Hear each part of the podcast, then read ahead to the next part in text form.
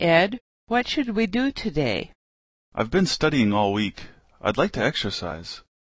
Me too. Let's go to the gym. Good idea. What are we going to do there? We can lift weights or play basketball. I like to play basketball. Are you good at it?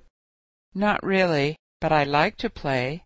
I used to play a lot when I was in school, but now there's no time. I know what you mean.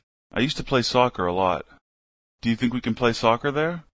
No, there's not enough room. I think it's better if we play outside.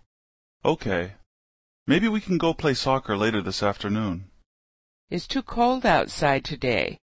Let's wait until the weather gets a little warmer. Okay.